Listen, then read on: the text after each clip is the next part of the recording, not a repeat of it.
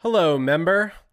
Welcome to the first edition of Patty's Storytime, where we do uh, one story about three times a week, uh, Monday, Wednesday, Friday, and it's just for the members only. So you're getting stories that nobody else has and nobody else will have on our podcast. So um, I welcome my special guest, Patty Wilson, on with us tonight. Thanks, Kenny. Um, I wanted to tell everybody that these stories are actually going to come from some of my books and some of the research I've done for some of my books. So tonight I chose three selections out of my newest book, and um, I'll give a little bit of background information on them. I am fascinated with um, robbers and highwaymen and what have you. Davy Lewis is um, called Pennsylvania's Gentleman Bandit, and I've written about him extensively in um, one of my books, and I've done a video with a, um, a different producer and what have you over the about the stories. And along with the research about Davy Lewis, I also came across another bandit um, in the mid eighteen hundreds, and his name was Mark McCoy. Now, Mark McCoy was a He had all the attributes of a great highwayman and con man. He was suave. He was good looking. He was able to deflect everybody's attention. And he just had that knack of the gift of gab and, and changing the, the course of a conversation. And the story is that he was up in Potter County, which is in um, the northern part of Pennsylvania. It is an area known as um, the Dark Forest. There's a huge Germanic population who immigrated to that area, and they thought it looked very similar to the to the Dark Forest in um, Germany, so they kind of gave it the nickname. And um, there was a logging area because there was so much timber in that area during this time period. So Mark McCoy goes into this area and he becomes a highwayman. There's a turnpike road that goes through there. And in the time frame, a lot of the turnpike road was was utilized, sadly, by highwaymen. So what he would do is he would put a um, handkerchief over his face and a big hat over his, you know, his head, so you really couldn't see his face very well. And he would ride out with a gun and he would rob the well-to-do. Now, it would um, would have made him a, a uh, outlaw, except for one thing. He was very cautious to only take money from those who were very well-to-do. If he accidentally stumbled across maybe a poor farmer or somebody like that, an, a migrant worker or something, he would give them a few dollars if he had it and send them on their way. So the local people didn't dislike him. He was you know, very popular in the area. So nobody said anything, and those who knew who, who he was kind of kept him quiet. In order to live in this area and work in this area, though, he had to create a persona. So he created a fictional persona of being a logging, a log buyer, and um, he asked around and found that there was um, a boarding house in the area where he could rent a room. He went to the boarding house and he talked to the, the woman who ran it. She was a young woman by the name of Ava.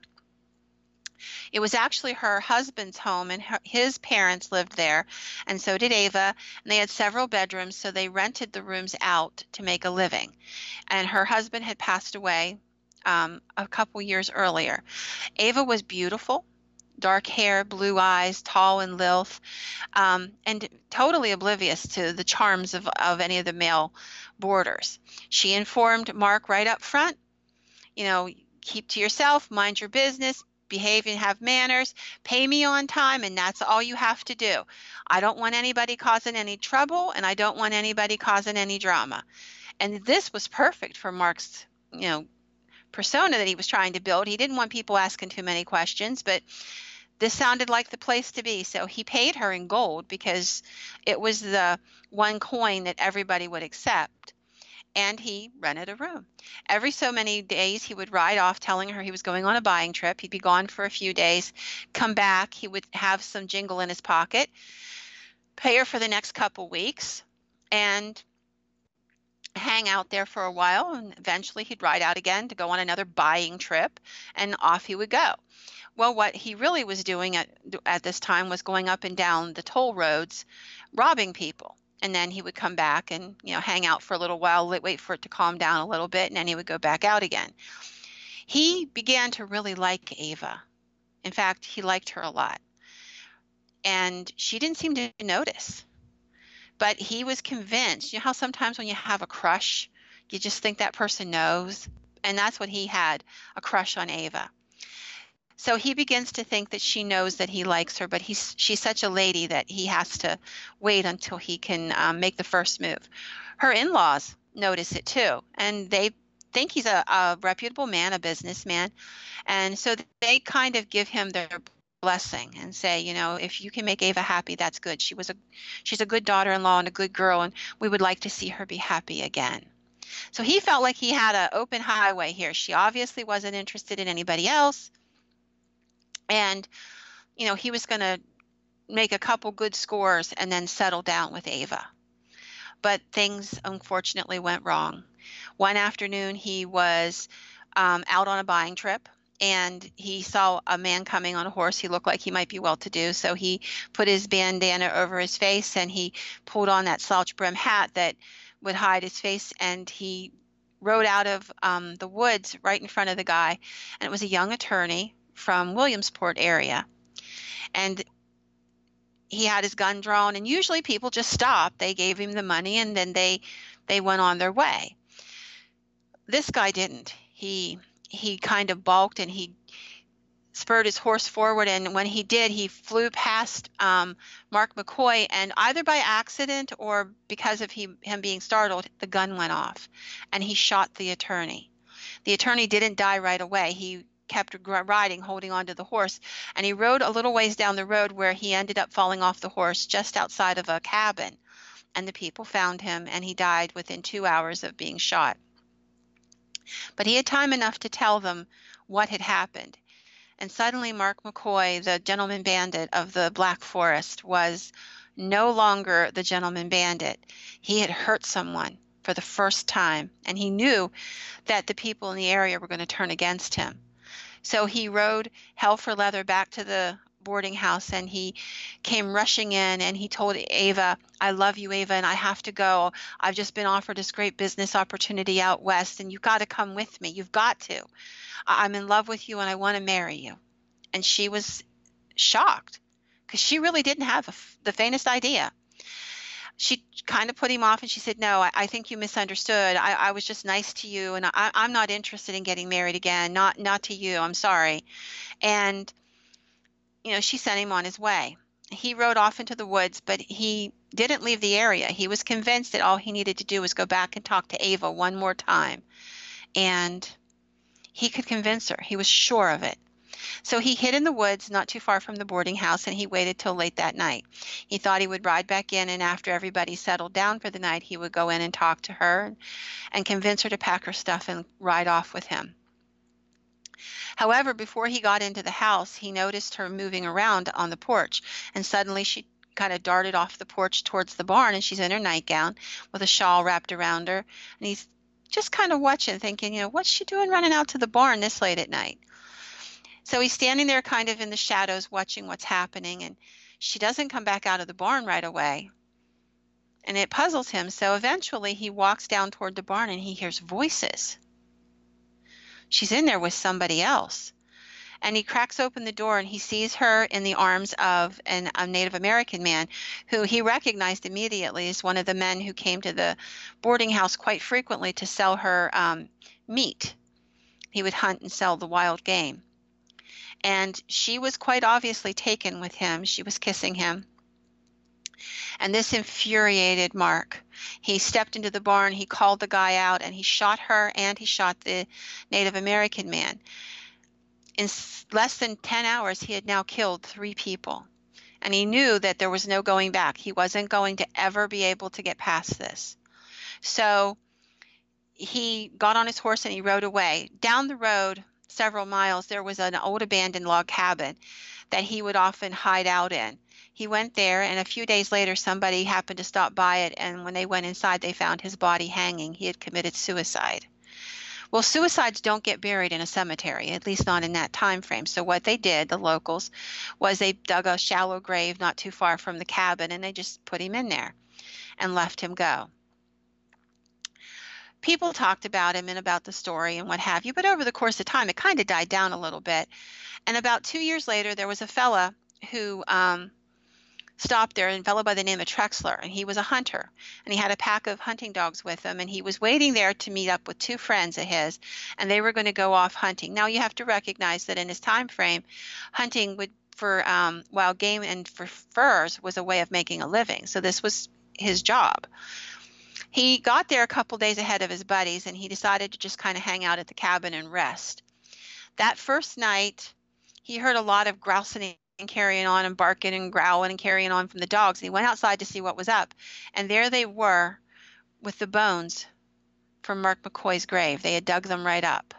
It had been a shallow grave, and over the course of time, you know, the rain and what have you, it kind of almost almost unearthed them, and the dogs finished the process.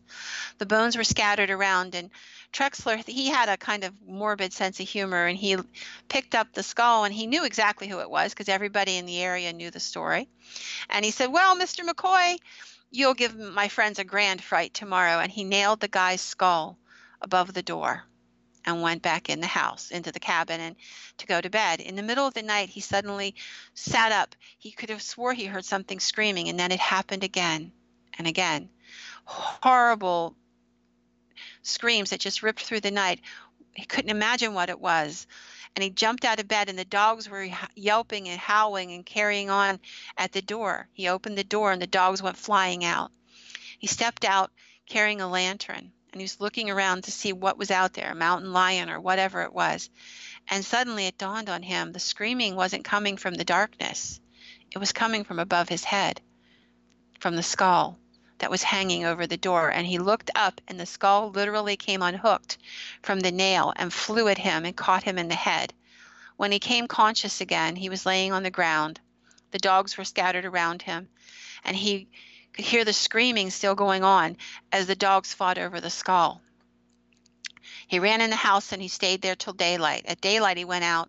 He fetched up the skull and the bones, and he dug a hole, and he buried them proper, thinking this will end it. He couldn't really leave because he had to be there to meet his friends that next day. Well, when the friends finally got there that night, he told them he didn't want to stay in the cabin. He wanted to move on elsewhere. There had to be a better place to stay. And what had happened about Mark McCoy? McCoy and the skull. But uh, the friends laughed at him and called him a foolish, superstitious man, and and that was ridiculous. And that night they turned the dogs out for the night and went to bed, all three of them. In the middle of the night, this horrible screaming suddenly started up, and suddenly the all three of them were believers. They ran out into the night with the, a lantern lit, and there were the dogs. They had dug up the bones again and were ripping at the bones, and particularly the skull. They were batting it around and pawing at it, trying to fight over it. One of the men rescued the skull and took it and sat it down where the dogs couldn't reach it, and they ran back in the house. The skull was still screaming, and it screamed all night long. Come morning, they buried it again. They took the dogs, and they left. But the story of the screaming skull would be heard many times. It seemed that every time those bones were unearthed, whether it was by wild animals or by weather or by people who were curious, the skull would set up a terrible ruckus, screaming and carrying on, and it became a local legend. And for many, many years, people would point to that area and say, you know, that's where Mark McCoy's screaming skull lays, down there in them woods. And I just think that's an amazing story. Um, there were newspaper accounts, journal entries, a lot of really interesting data that I used to put that story together. Have you been up there? I've been to the general area. I have not been to the exact spot. Okay, so you don't know exactly where they are. No, it's just it's along this one stretch of road, and um, you know, the cabin's gone, and so it would be it's kind of hard to locate it now. But it's the general area is well known yet. Hmm. But it's a great story, isn't it? Yeah, it is. I never heard of him. I've only heard of Robert Lewis. Uh, because he's like the only the only one that that uh, I guess there were more than one Robin Hoods of Pennsylvania, huh? There were many um, thieves, if you will. There mm-hmm. were the Doane's gang. There was Simon Gertie. There was um, Davy Lewis. Um, there were so many of them. And each of them had their own stories and their own regional fame. Lewis became the most famous because he was not just known throughout Pennsylvania. He was known all across from Canada all the way down to, you know, Kentucky and Georgia. um, th there are stories of him riding all the all the way from from down south all the way into Canada and doing what he did. Has anybody ever found any evidence of of his treasure? Lewis? Yeah. Funny you mentioned that, because the uh, gentleman who did the um, exorcism video, yeah, uh, Ryan Cavalin, um, he and um, some friends of his actually did a documentary on it. I got um, the privilege to be part of it, and they um, did actually go and look. And I can't tell you they found a part of his treasure, but they might have. And if not his treasure, certainly of a treasure. Oh, that's um, what I was wondering. Following, by following the directions. Um, given by the local traditions in a certain area. It's a really interesting story, and um, it's fascinating to, to uh, watch as he unfolds the story from many different perspectives. And then they actually go on a little bit of a, of a uh, treasure hunt, if you will, and ac actually find something. Well, that's close to where you grew up, right? Well, it's all, he's all over P A, all the way from um, Bedford County, and um, he was spent a lot of time in uh, Franklin County, which is Gettysburg area. Adams County is Gettysburg, but Franklin and, and Adams, and um, York County and what have you. So he he kind of plied the whole county, or the oh, okay. whole state rather. But yeah, it wasn't. It was maybe three hours from where we live, and uh, but it's a great story, and um, it's really cool because they literally climbed into one of his caves and found a, a small treasure. I'm sure there's treasures in all kinds of caves all over the place. It was interesting. It was very interesting, though, because what were the odds that they would follow a, a story and end up with something? Right.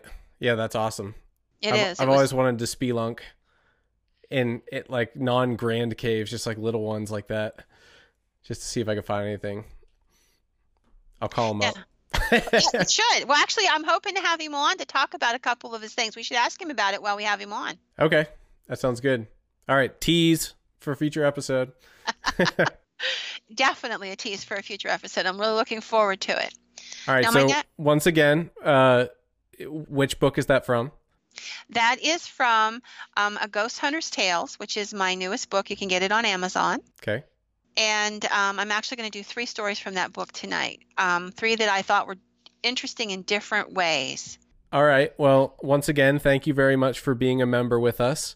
And uh, we look forward to bringing you another story soon. Thank you.